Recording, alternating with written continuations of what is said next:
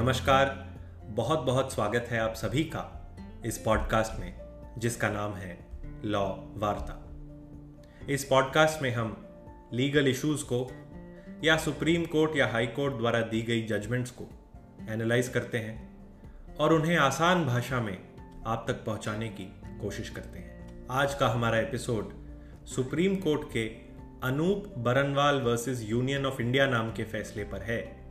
जिसमें supreme court ने कहा कि चीफ इलेक्शन कमिश्नर और इलेक्शन कमिश्नर्स की नियुक्ति एक थ्री मेंबर बॉडी करेगी। इस थ्री मेंबर बॉडी में होंगे प्रधानमंत्री लीडर ऑफ़ ऑपोजिशन या leader of the party that has the maximum votes and the chief justice of India यानी भारत के मुख्य न्यायाधीश। ये मुद्दा सुप्रीम कोर्ट की पाँच जजों की पीठ ने सुना, जिसमें थे justice K M Joseph justice Aniruddha Bose justice Hrishikesh Roy justice Ajay Rastogi और justice C T Ravi Kumar court की मेजॉरिटी का फैसला चार जजेस ने दिया। जो पाँचवें जज थे जस्टिस अजय रस्तोगी उन्होंने भी बाकी चारों के फैसले के साथ सहमति प्रकट की, पर फिर भी अपना एक सेपरेट कॉन्करिंग ओपिनियन इशू किया। कोर्ट के सामने सवाल यह था कि अनुच्छेद 324 दो को कैसे इंटरप्रेट किया जाए, उसे कैसे समझा जाए? तो सबसे पहले ये जान लेते हैं कि अनुच्छेद 324 दो क्या कहता है। अनुच्छेद 324 के हिसाब से, ये मैं एज इट इज़ उसे पढ़ रहा हूँ, निर्वाचन आयोग, यानी इलेक्शन कमीशन मुख्य निर्वाचन आयुक्त चीफ इलेक्शन कमिश्नर और उतने अन्य निर्वाचन आयुक्तों से, उतने और इलेक्शन कमिश्नर से, यदि कोई हो, जितने राष्ट्रपति समय समय पर नियत करे, मिलकर बनेगा।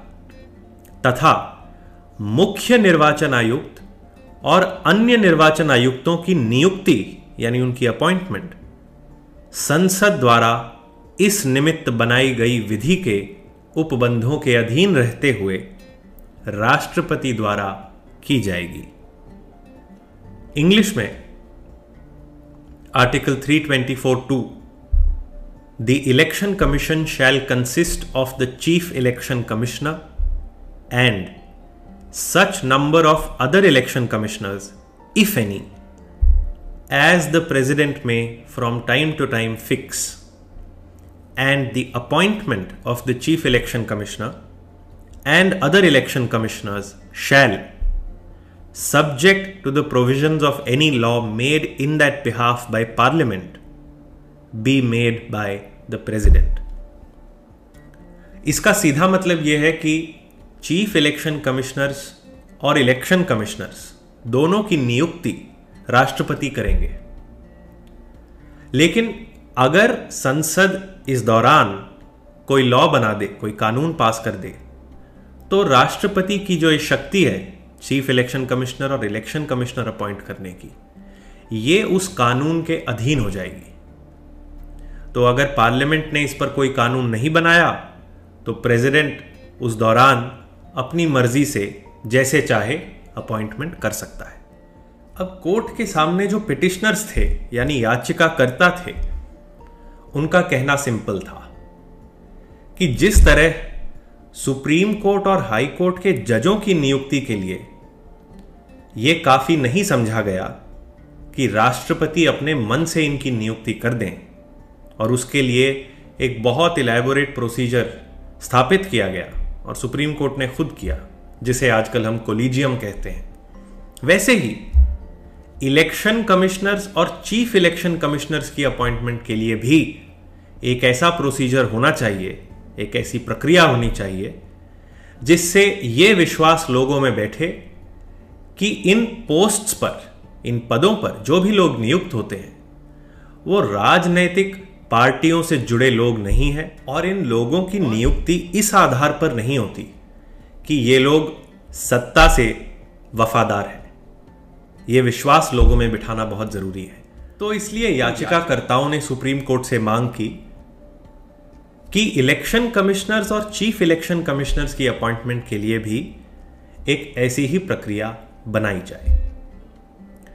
इसके विरोध में भारत सरकार के अटॉर्नी जनरल आर वेंकटरमनी ने कोर्ट से कहा कि अगर याचिकाकर्ताओं की बात मान ली जाए तो दरअसल वो अनुच्छेद 324 का संशोधन हो जाएगा और कोर्ट के पास एक संवैधानिक प्रावधान को अमेंड करने की, उसमें संशोधन लाने की कोई शक्ति नहीं है। यह काम संसद के ही पास उचित है और केवल संसद के ही पास ये करने की शक्ति है। अब इस सवाल का जवाब देने के लिए सुप्रीम कोर्ट ने जो तरीका अपनाया, कुछ लोग उसकी बहुत सराहना करेंगे और कुछ आलोचना। ये तरीका है कॉन्स्टिट्यूएंट असेंबली डिबेट्स को पढ़ना। कॉन्स्टिट्यूएंट असेंबली यानी संविधान सभा, जो 1946 से उन्नीस सौ उनचास तक, कुछ तीन साल से ज़्यादा, इन्होंने लगाए भारत का संविधान बनाने के लिए। तो इन कॉन्स्टिट्यूएंट असेंबली डिबेट्स में कई बार, दोनों ही तरफ़ से, चाहे आप किसी भी डिबेट को पढ़ रहे हो, दोनों ही तरफ़ से बड़ी पावरफुल स्पीचेस बहुत शक्तिशाली भाषण आपको देखने को मिलेंगे। और सुप्रीम कोर्ट बहुत दफ़ा ऐसा करती है कि किसी भी इशू को सुलझाने से पहले वो ये देखती है कि संविधान सभा में भिन्न लोगों ने इस मुद्दे पर क्या कहा। खासकर बाबा साहेब अंबेडकर की स्पीचेस को बहुत ज़्यादा पढ़ा जाता है। कुछ और लोग हैं जैसे के एम मुंशी, जिनकी स्पीचेस को बहुत ज़्यादा ध्यान दिया जाता है। तो ऐसे ही इस केस में भी सुप्रीम कोर्ट ने बहुत ज़्यादा कॉन्स्टिट्यूएंट असेंबली डिबेट्स पर ध्यान दिया। क्या जानने के लिए? सुप्रीम कोर्ट यह जानना चाहती थी कि जिन लोगों ने संविधान बनाया और जिन लोगों ने संविधान में अनुच्छेद 324 दो डाला, वो लोग इलेक्शन कमीशन को किस तरह से देखते थे? और एक बहुत लंबे सर्वे के बाद, बहुत लंबी डिस्कशन के बाद, कोर्ट इस नतीजे पर पहुँचती है कि संविधान सभा के अधिकतर सदस्य ये चाहते थे कि इलेक्शन कमीशन सरकार के इन्फ्लुएंस से मुक्त रहे। कोई भी सरकार किसी भी समय इलेक्शन कमीशन को अपने इशारों पर ना नचा सके। इसी कारण संविधान सभा ने यह फैसला लिया कि अनुच्छेद 324 में यह लिखा जाएगा कि संसद इलेक्शन कमिश्नर और चीफ इलेक्शन कमिश्नर की नियुक्ति से जुड़ी हुई प्रक्रिया के बारे में एक कानून बनाएगा। और राष्ट्रपति जब भी इन लोगों की नियुक्ति करेंगे तो वो उस कानून के अधीन रहकर ही करेंगे। कोर्ट के विचार में इसका मतलब साफ़ था। संसद को एक ज़िम्मेदारी सौंपी गई थी कि वे इलेक्शन कमिश्नर और चीफ इलेक्शन कमिश्नर की नियुक्ति के लिए एक कानून बनाएँ, जिससे यह बात साफ़ रहे और लोगों में भी यह विश्वास रहे कि इन लोगों की नियुक्ति, यानी इलेक्शन कमिश्नर और चीफ इलेक्शन कमिश्नर की नियुक्ति, केवल राष्ट्रपति अपनी मर्ज़ी से नहीं कर रहे हैं। और आप सभी जानते हैं कि इस देश में राष्ट्रपति के किसी को भी नियुक्त करने का क्या मतलब है। राष्ट्रपति नहीं, बल्कि प्रधानमंत्री उस नियुक्ति के पीछे होते हैं। और कोर्ट ने भी यह बात मानी है। खास तौर पर कोर्ट डॉक्टर अंबेडकर को कोट करके कहती है। Doctor Ambedkar however specifically opined that in order that election may be free in the real sense of the word they shall be taken out of the hands of the government of the day and be conducted by the independent body called the election commission. यानी अगर हम चाहते हैं कि इस देश में चुनाव आज़ाद हो, मुक्त हो और उस समय की सरकार के अधीन ना हो तो यह बहुत ज़रूरी है कि चुनाव कराने की प्रक्रिया और उसका कंट्रोल एक इंडिपेंडेंट बॉडी यानी इलेक्शन कमीशन के हाथ में होना चाहिए। इन कॉन्स्टिट्यूएंट असेंबली डिबेट्स को पढ़कर कोर्ट ने यह कंक्लूजन निकाला कि संविधान सभा यह चाहती थी कि संसद एक टाइमली रूप से, यानी जल्द से जल्द, इस विषय पर एक कानून पारित करे, जो संसद ने आज तक नहीं किया है। यहाँ तक कि कोर्ट यह भी कहती है कि अगर आप अनुच्छेद 324 दो को ध्यान से पढ़ें तो आप पाएँगे कि राष्ट्रपति की जो शक्ति है अपॉइंटमेंट की, उसे जानबूझकर इस सेफगार्ड से सब्जेक्ट किया गया है। कि संसद एक दिन कानून पारित करेगा और उस कानून में प्रॉपर प्रोसीजर लेट डाउन होगा जिससे राष्ट्रपति को बाध्य होना पड़ेगा। कोर्ट के अपने शब्दों में it is important that we understand that when the founding fathers therefore inserted the words subject to the provisions of any law to be made by Parliament, it was intended that Parliament would make a law तो ये तो हो गई संविधान सभा की debates की बात। इसके अलावा सुप्रीम कोर्ट ने इस बात पर भी चर्चा की कि संविधान में इलेक्शन कमीशन के ऊपर क्या क्या दायित्व सौंपे गए हैं। जिसमें पहला ये कि पॉलिटिकल पार्टीज़ को रिकग्नाइज करना, उन्हें पहचान देना यह इलेक्शन कमीशन का पहला दायित्व है। अब इसमें ज़रूरी बात यह है कि हर पॉलिटिकल पार्टी लोगों के एक समूह को रिप्रेजेंट करती है। बीजेपी कांग्रेस टीएमसी सबको किसी न किसी लोगों के समूह का सपोर्ट मिलता है और लोग चाहते हैं कि वो पावर में आए। तो इसलिए अगर इलेक्शन कमीशन किसी भी पॉलिटिकल पार्टी के साथ भेदभाव करता है तो इसका सीधा अर्थ होगा उन लोगों के साथ भेदभाव करना जिन्हें वो पॉलिटिकल पार्टी रिप्रेजेंट करती है। तो इसलिए सुप्रीम कोर्ट ने कहा कि यह बहुत ज़रूरी है कि इलेक्शन कमीशन में काम करने वाले टॉप लोग, चीफ इलेक्शन कमिश्नर और इलेक्शन कमिश्नर्स, हर एक पॉलिटिकल पार्टी के इन्फ्लुएंस से परे होने चाहिए। दूसरा सबसे बड़ा दायित्व है इलेक्शन कराना। और ये एक बहुत बड़ा दायित्व इसलिए है कि अगर इलेक्शन फ्री और फेयर तरीके से हो तो ही एक लोकतंत्र में इलेक्शन का कोई मतलब है। अगर इलेक्शन को हाईजैक कर लिया जाए और अगर इलेक्शन कमीशन अपना रोल निष्पक्षता के साथ न निभाए तो सीधा लोकतंत्र पर हार्मफुल इफ़ेक्ट पड़ेगा।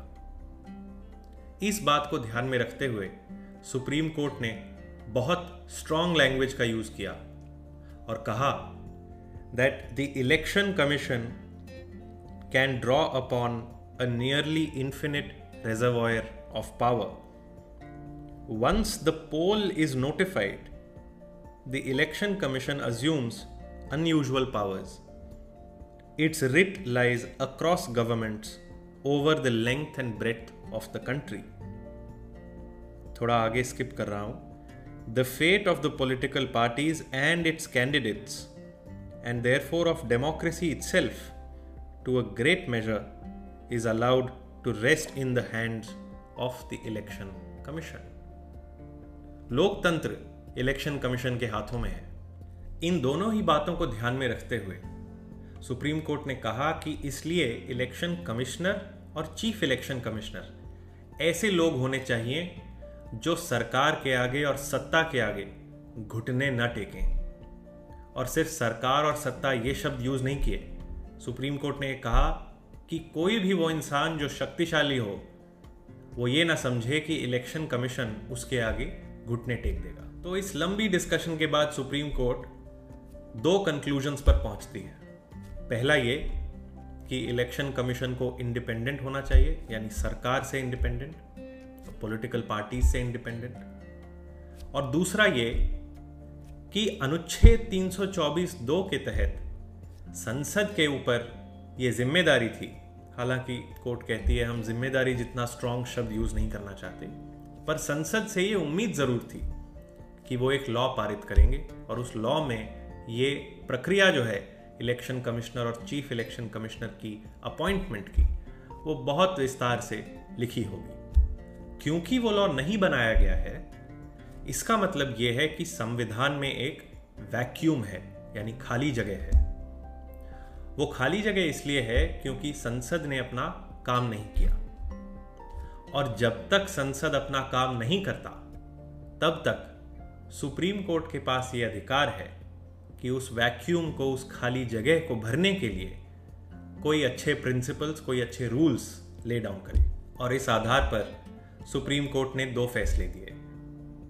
पहला फैसला ये कि आज के बाद और जब तक पार्लियामेंट संसद इस विषय पर लॉ नहीं बनाता, तब तक।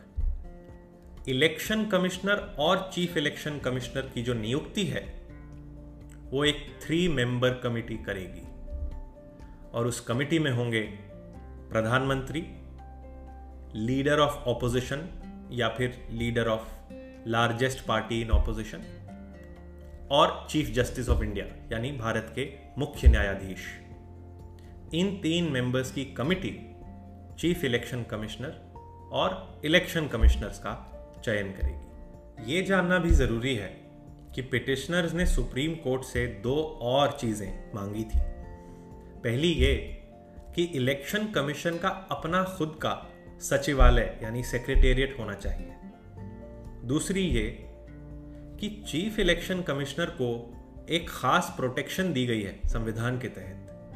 जो ये है कि चीफ इलेक्शन कमिश्नर को अपने पद से हटाया नहीं जा सकता और हटाने के लिए वही प्रोसीजर लगेगा जो सुप्रीम कोर्ट के जज को हटाने के लिए लगता है, यानी इम्पीचमेंट का जो प्रोसीजर होता है। तो पिटिशनर्स ने सुप्रीम कोर्ट से कहा कि जो बाकी इलेक्शन कमिश्नर्स हैं, उनको भी यही प्रोटेक्शन होनी चाहिए, जो चीफ इलेक्शन कमिश्नर को है। सुप्रीम कोर्ट ने ये दोनों मांगे खारिज करी। सुप्रीम कोर्ट ने कहा कि इस पर हम कोई कानून नहीं बना सकते। वो इसलिए है क्योंकि इन दोनों केसेस में कोई वैक्यूम नहीं है और अगर है भी तो ये कंप्लीटली पार्लियामेंट के ऊपर निर्भर है कि वो इलेक्शन कमिश्नर्स के बारे में और सेक्रेटेरिएट के बारे में क्या पॉलिसी रखना चाहते हैं। अपने कॉन्करिंग ओपिनियन में जस्टिस अजय रस्तोगी एक कदम आगे जाते हैं और कहते हैं कि इलेक्शन कमीशन की इंडिपेंडेंस इंश्योर करने के लिए ये बहुत ज़रूरी है कि एक बार कोई इलेक्शन कमिश्नर अपॉइंट हो जाए, उसके बाद उसकी सर्विस कंडीशन में कोई ऐसा बदलाव ना लाया जाए जिससे उस इलेक्शन कमिश्नर को नुकसान पहुँचे। अगर ये शक्ति सरकार को दे दी जाएगी तो सरकार इसका इस्तेमाल ज़रूर करेगी उस इलेक्शन कमिश्नर को डराने के लिए कि अगर तूने हमारी बात नहीं मानी तो हम तुम्हारे सर्विस कंडीशंस को इस तरह से ऑल्टर कर देंगे।